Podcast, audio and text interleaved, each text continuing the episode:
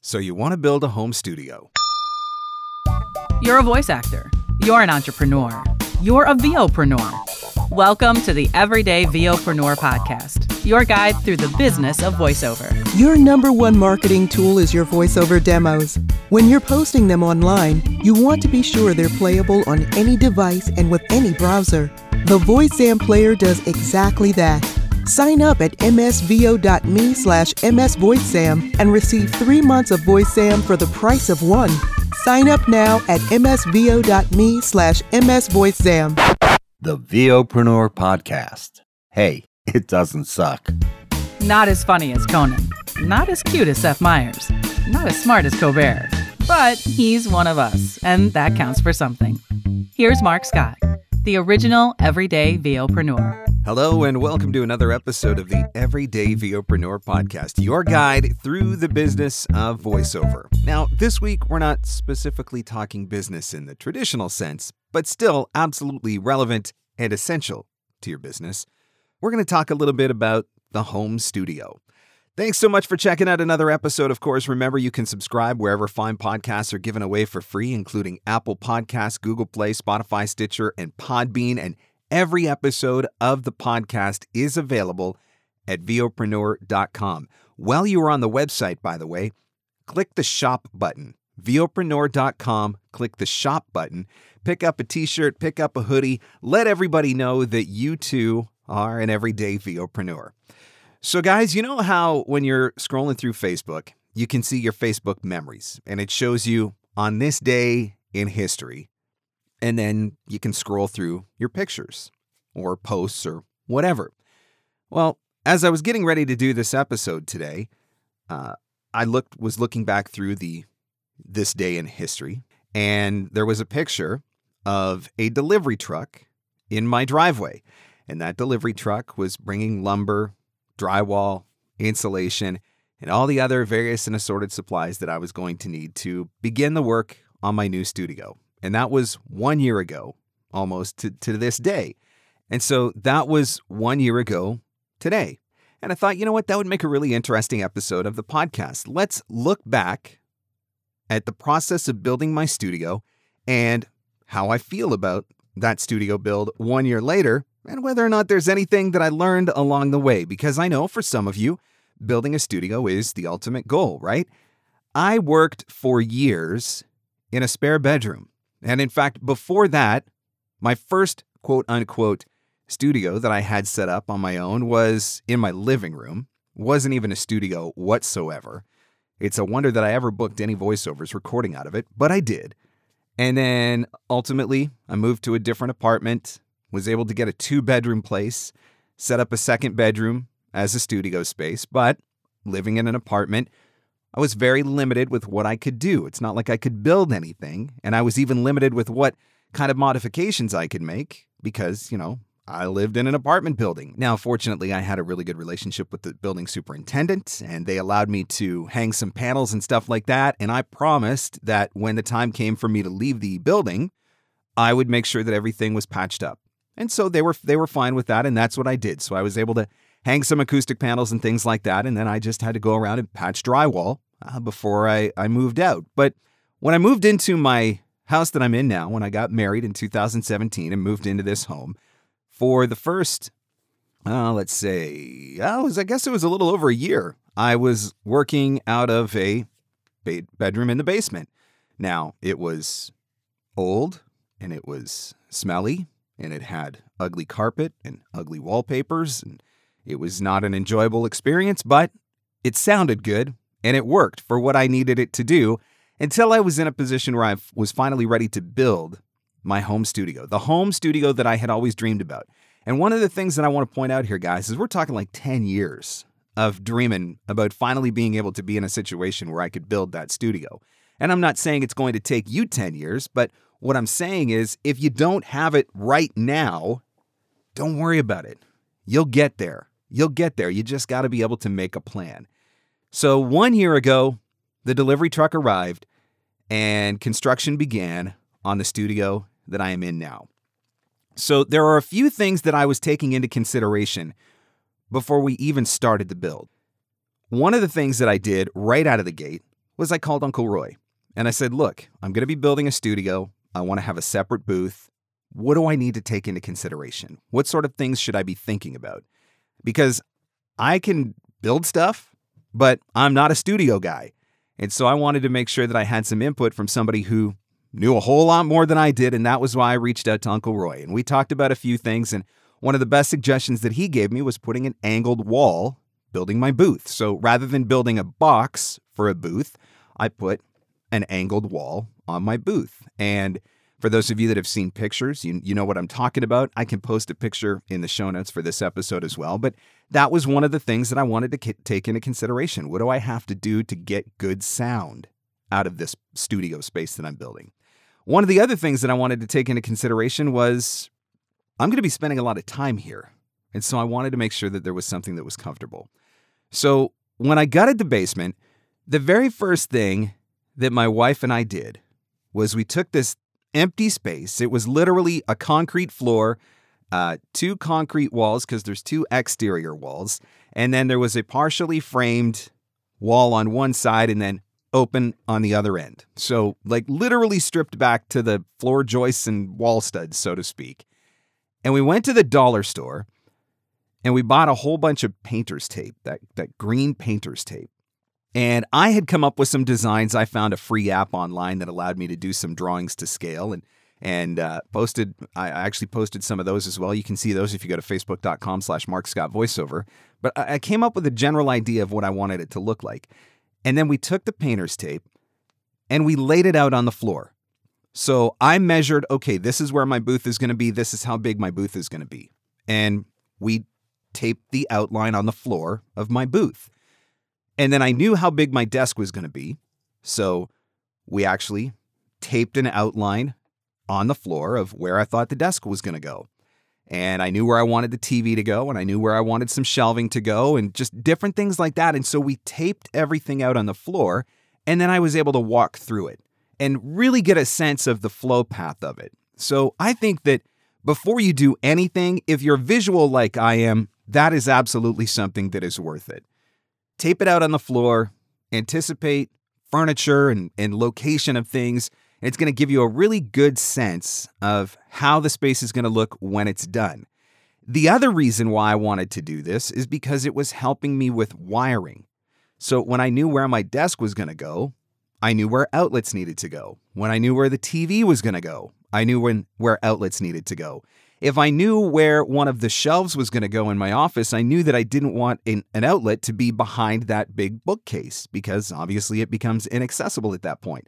So there's several different advantages in doing that, considering that flow path and, and taping things out and really getting a sense of how the room is going to flow together. Now, we have a pretty big basement and we don't really have a lot of plans for the basement. So I was very fortunate that I was able to build a really nice space for myself. So my studio is probably about I think it's about 25 or 26 by 12. So 25 feet long and, and about 12, that's 12 or 13 feet across, I think. So it's a, it's a pretty good size space. And so it made it even more important that we anticipated where everything was going to go so that we could have a really nice flow path and so that I could wire everything accordingly. So that's the very first thing that you need to consider. Consider the flow path and the layout.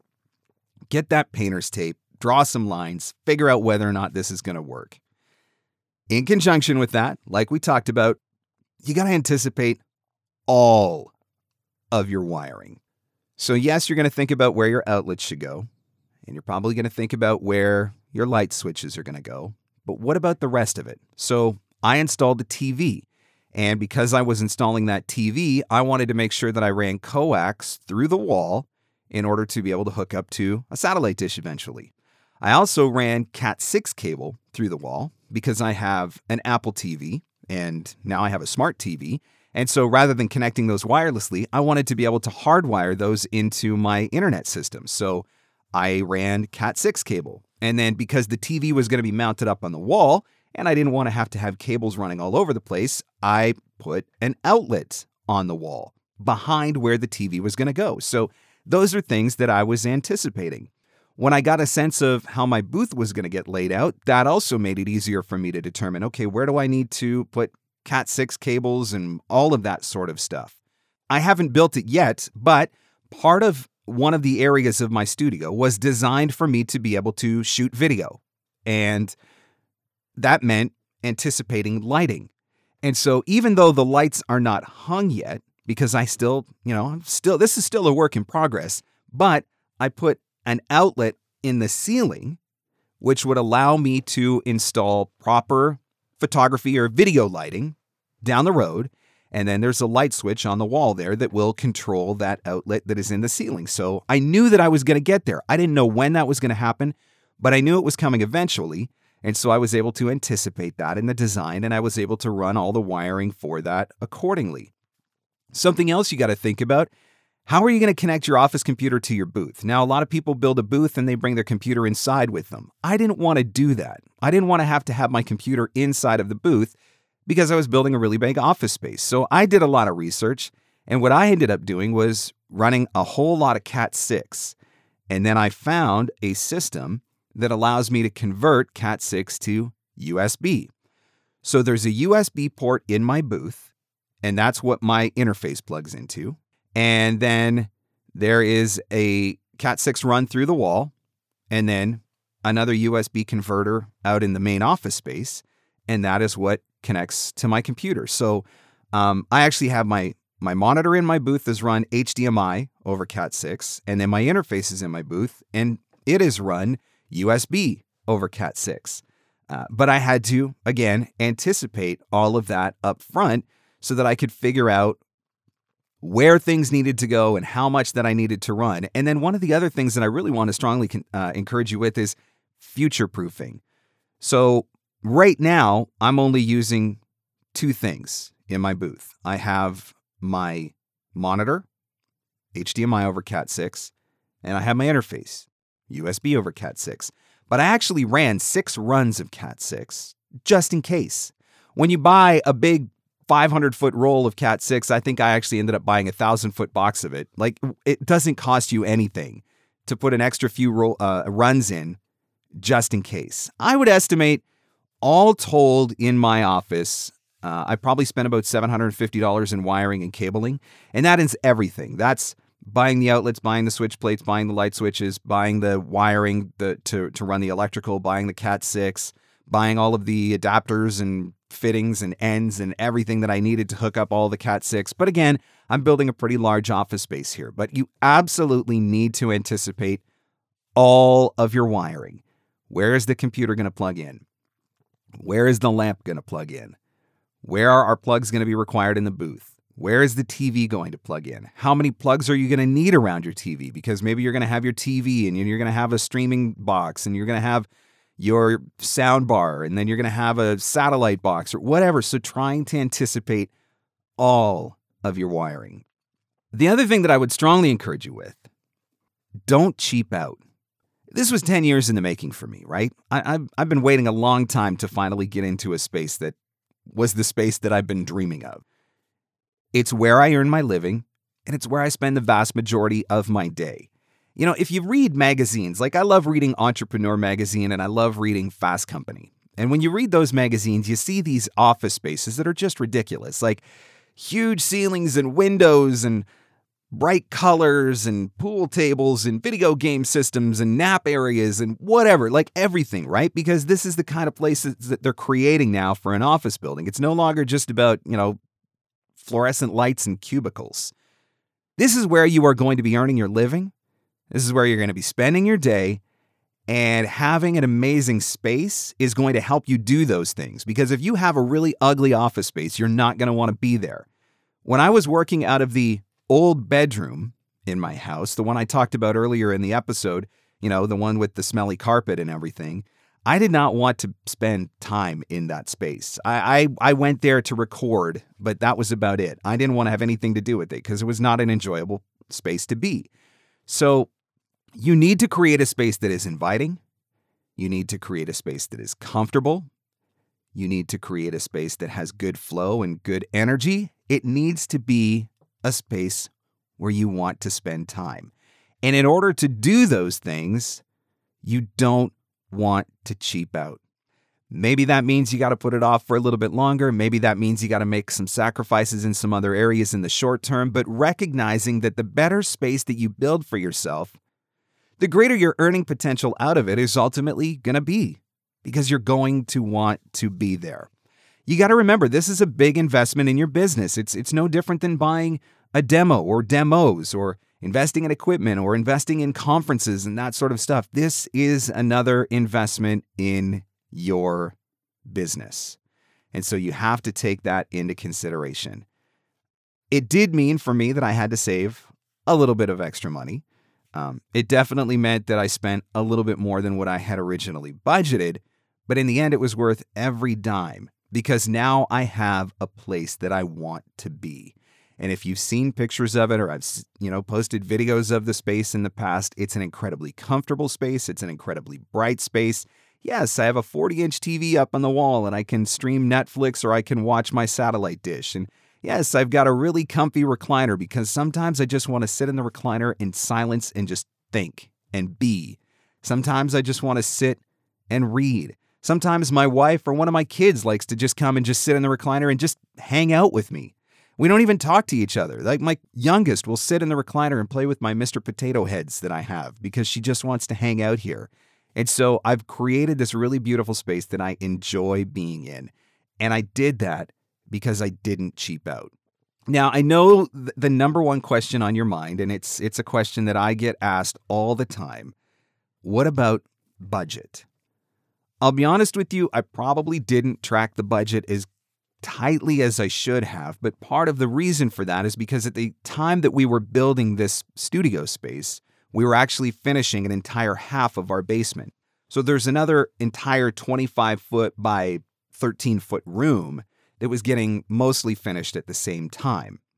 I can also say that I saved a lot of money because I was able to do a lot of the work myself. I also had help from my dad and I had help from my father in law. We did the framing, we did the wiring, we did all the insulating. Uh, I did all the Cat 6 installation myself, watching YouTube videos. I learned how to do it. And, you know, we hung all the drywall. The only thing I hired a contractor for was for mudding and taping drywall. I will do a lot of home renovation projects. I will not mud and tape drywall. It is an art form, and I do not have the ability. I also had to hire a contractor to, to lay the carpeting. Uh, so I did have to hire a contractor for those two things. But all told, I would guess that I'm into this studio for probably between ten and twelve thousand dollars. I'm guessing. Now, keeping in mind that that was from scratch. That was I had to buy the two by fours, I had to buy the insulation, I had to buy the drywall, the paint, the carpet, all of the electrical, like every part of the finishings and all of that. And it's a 25 by 13 ish space. So it's a good size space. But I'm guessing, all told, that I'm probably into it for about ten to twelve thousand dollars. And I absolutely do not regret one dime that I spent on this space. This is my job. This is my office. This is where I go to work. And I needed something that was going to be great, something that I was going to want to work in. So, all of that being said, I've been in it for a year now. And I thought, is there anything that I would change? Is there anything that I would go back and do differently if I had the opportunity to go back and do it differently? And as much planning as, as I did put into building this space, at the same time, I probably didn't put in enough because there were a lot of things that I just hadn't thought about originally. And so I was making a lot of quick decisions, trying, particularly with wiring. I was making a lot of quick decisions because we were trying to get things done before the drywalling crew came in. So one year later, looking back, what would I do differently? The first thing that I would say that I would do differently, I decided that the easiest thing to do at the time was to run Cat 6 cable to connect my booth to my main office area. So the Cat 6 goes through the wall in my booth, across the ceiling in my office area, and then down the one wall in my office area into a, a wall jack where there's multiple Cat 6 hookups for all the different things. I thought that was going to be the easiest. Uh, I thought it was probably going to be the cheapest. And because I was able to find solutions that did USB and HDMI over Cat 6, I thought that makes the most sense because I can run a whole lot of it. And technically speaking, you're not supposed to run HDMI cable through the walls. And I wouldn't have been able to get a long enough HDMI cable at the time anyway, because it's probably about a 50 foot run by the time you go up the wall and across the ceiling and down and whatever. So that was why I decided to do Cat 6. The one major problem that I ran into was my Yamaha AG03, which is the interface that I used at the time. That interface does not work on USB over Cat 6. And I didn't know that until everything was entirely done, built, and finished. So I had tested for signals and different things like that, but I hadn't actually run the equipment to see, which was also probably one of the stupider things that I did. Now, the end result of that was I had to buy a Scarlett 2i2, and I put that 2i2 in my booth, and it does run USB over Cat 6. No issues whatsoever. I'm just not as big of a fan of the Scarlett as I am of my AG03. So, the one thing that I would say that I would do differently is rather than running my interface over the Cat 6, I would probably run XLR cable through the wall and almost run a snake. So, like you would see in a in a studio if you you went to a studio, right? Run the XLR cable through, have a three or four mic hookups or whatever inside of the booth and then have that all go through the wall and then keep my interface out at my desk. So I probably would have decided to run XLR instead of taking a chance on the USB over Cat 6. Now, like I said, this the Scarlett works fine. It's how I'm recording right now, and I haven't had any issues since, but that's one thing that I probably would have done differently. The other thing, and this is going to seem like a small one, but it actually ends up being a big one. And I don't know why I didn't anticipate this in the beginning. I knew where exactly where my desk was going to go in my main office space. And because I'm a little bit anal about certain things, I needed to know that the outlets were going to be perfectly centered behind my desk. It's just one of those little quirks, one of those little idiosyncrasies. And so I knew that I was going to have a couple of electrical outlets, and I also knew that there was going to be the outlet for my HDMI, and I also knew that there was going to be the outlet for my Cat 6 hookups.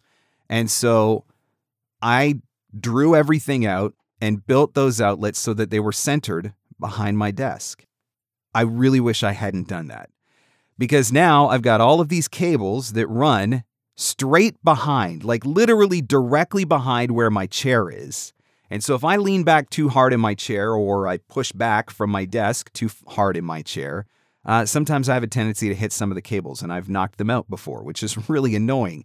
So, as stupid as that sounds, it's one of the things that if I had to do over again, all of the outlets actually would have gone to one side of the desk to prevent that from happening. These are little things that you would never think about up front until you actually get into the design and build process.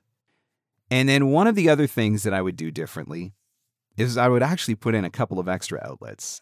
And even though I had the design and I had the flow path laid out of, of how the office was going to work and where the furniture was going to go, and I positioned my outlets according to where the furniture was going to go, the reality is that sometimes you move furniture. Sometimes you get new furniture. Sometimes you change the look of your office. And now I don't necessarily have plugs everywhere where I want or need to have plugs. And that was definitely a little bit of an oversight on my part, which again, it comes back to anticipating all of your wiring. I think that overall, I'm very happy with what I've created. It absolutely works for me. I have a nice booth, I have a comfortable booth, I have super good sound in my booth.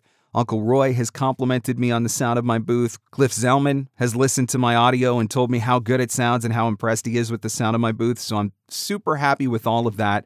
I have a very functional space. I don't have to have computers inside of my booth. I do have a wireless mouse and a wireless keyboard. I can move them into the booth if I need to. And I can have, I've got a uh, 27 inch monitor hanging or sorry, uh, 24 inch monitor, I think, hanging on the bo- uh, in the booth in front of me. And that monitor, by the way, this is something else that you want to anticipate. That monitor is on a wall mount that I can move. So I can put the monitor up if I'm doing work and I want to stand, and then I can lower the monitor down if I'm doing like long form narration, for example, and I would much rather sit. So that was one of the things that I had anticipated successfully. So overall, I am super happy with the way that things have turned out. Looking back on this studio build one year later, there's not anything super major that I would have done different, but a lot of that goes into the amount of planning that took place on the front end.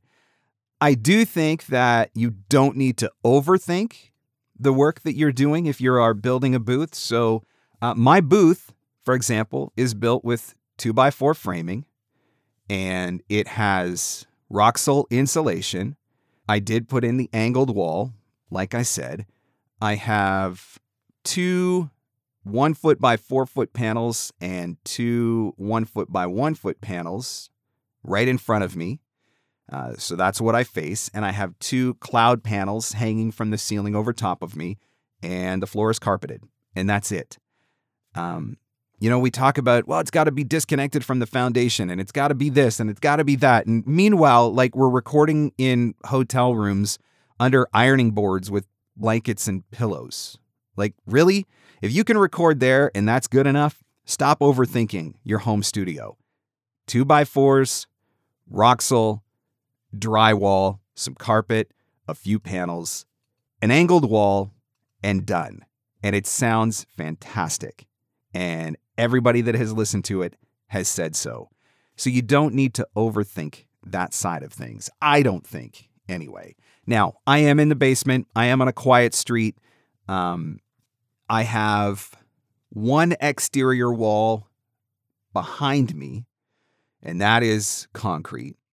But other than that, the other three walls are not exterior. I don't get a lot of noise. I did insulate the ceiling above me so that has helped to reduce some of the noise from, you know, people running around upstairs or whatever. And I did put in the resilient channel, um, which straps to your floor joists and then your drywall hangs on the resilient channel. That helps with the sound as well. But, uh, you know, I didn't go crazy. I really hope that you guys will have the opportunity to get into a space like this one day. If it's not somewhere where you already are, it's something that you can anticipate, it's something that you can look forward to. And like I said, Consider the flow path, map it out with tape, measure everything, anticipate all of your wiring, and don't cheap out. Don't cheap out.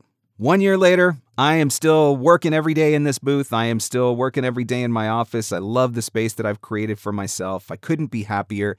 And my income has gone up. And you might say that that's ridiculous that your income would go up as a result of your space, but I'm telling you straight up, my income has gone up as a result of my space because I now have a space that I want to spend time in. I now have a space that I enjoy working in. And so that means that I do work a little bit more, work a little bit harder, and it doesn't bother me because I'm comfortable. I will post a few pictures of the space in the show notes to this episode for those of you that are anticipating and thinking about, hey, maybe it's going to be time to build a booth really soon. But my number one piece of advice before you dive in don't go onto the Facebook groups and start asking questions on the Facebook groups because that is only going to confuse you. You are going to get a thousand opinions from a thousand different people, and most of them are not experts. Most of them are going to tell you what they did but that doesn't tell you whether or not it is right or wrong. And that's why I think if you're getting into a position where you are ready to build a studio booth for yourself, build a recording booth with an office or whatever, just skip the Facebook groups and go straight to consulting somebody who's smarter than you. Talk to somebody like Uncle Roy. Get him to give you a little bit of insight. Share with him what you're thinking about doing. Get his opinion. Talk to somebody like George Whittam. Talk to somebody like Dan Leonard. Just go straight to the pros. It's going to be a lot easier for you because you're not going to get too much advice. You're just going to get good advice. And when the build is done, then you can go on the Facebook groups because I'd love to see a picture of the space that you're working in. Guys, thanks so much for checking out another episode of the Everyday VOpreneur podcast. Remember, never miss another episode by subscribing at Apple Podcasts, Google Play, Spotify, Stitcher, Podbean, or listen to any episode anytime online at VOpreneur.com. Thanks so much for listening. I'll catch you on the next one. The Everyday VOpreneur Podcast. Available everywhere fine podcasts are given away for free. Mostly, we think. Your number one marketing tool is your voiceover demos. When you're posting them online, you want to be sure they're playable on any device and with any browser. The VoiceZam player does exactly that. Sign up at msvo.me slash msvoicezam and receive three months of VoiceZam for the price of one. Sign up now at msvo.me slash msvoicezam. And scene. And that's a wrap. Thanks for hanging in. Thanks for hanging out. Want more VOpreneur goodness? Jump online at VOpreneur.com.